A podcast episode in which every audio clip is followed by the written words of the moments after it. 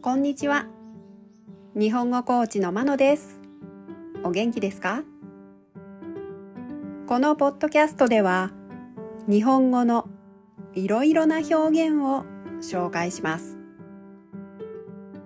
このような表現を知っていると、相手が言っていることがもっとわかるようになり、あなたが言いたいことがもっと言えるようになります。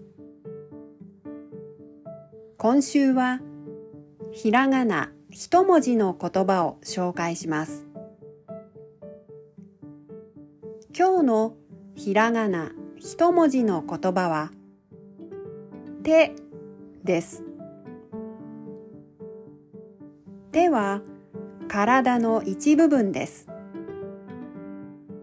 腕の先にあって指がついている部分のことです。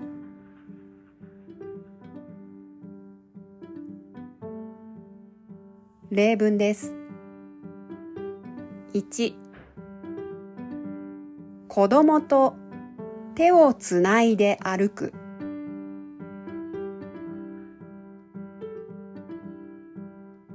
2緊張して手のひらに汗がにじんでいる。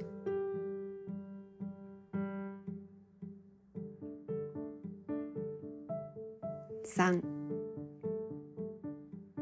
甘いお菓子にすぐ手が伸びてしまいます。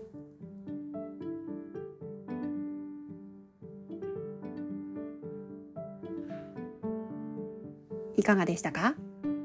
次回もひらがな一文字の言葉を紹介します。では今日はこの辺でさようなら。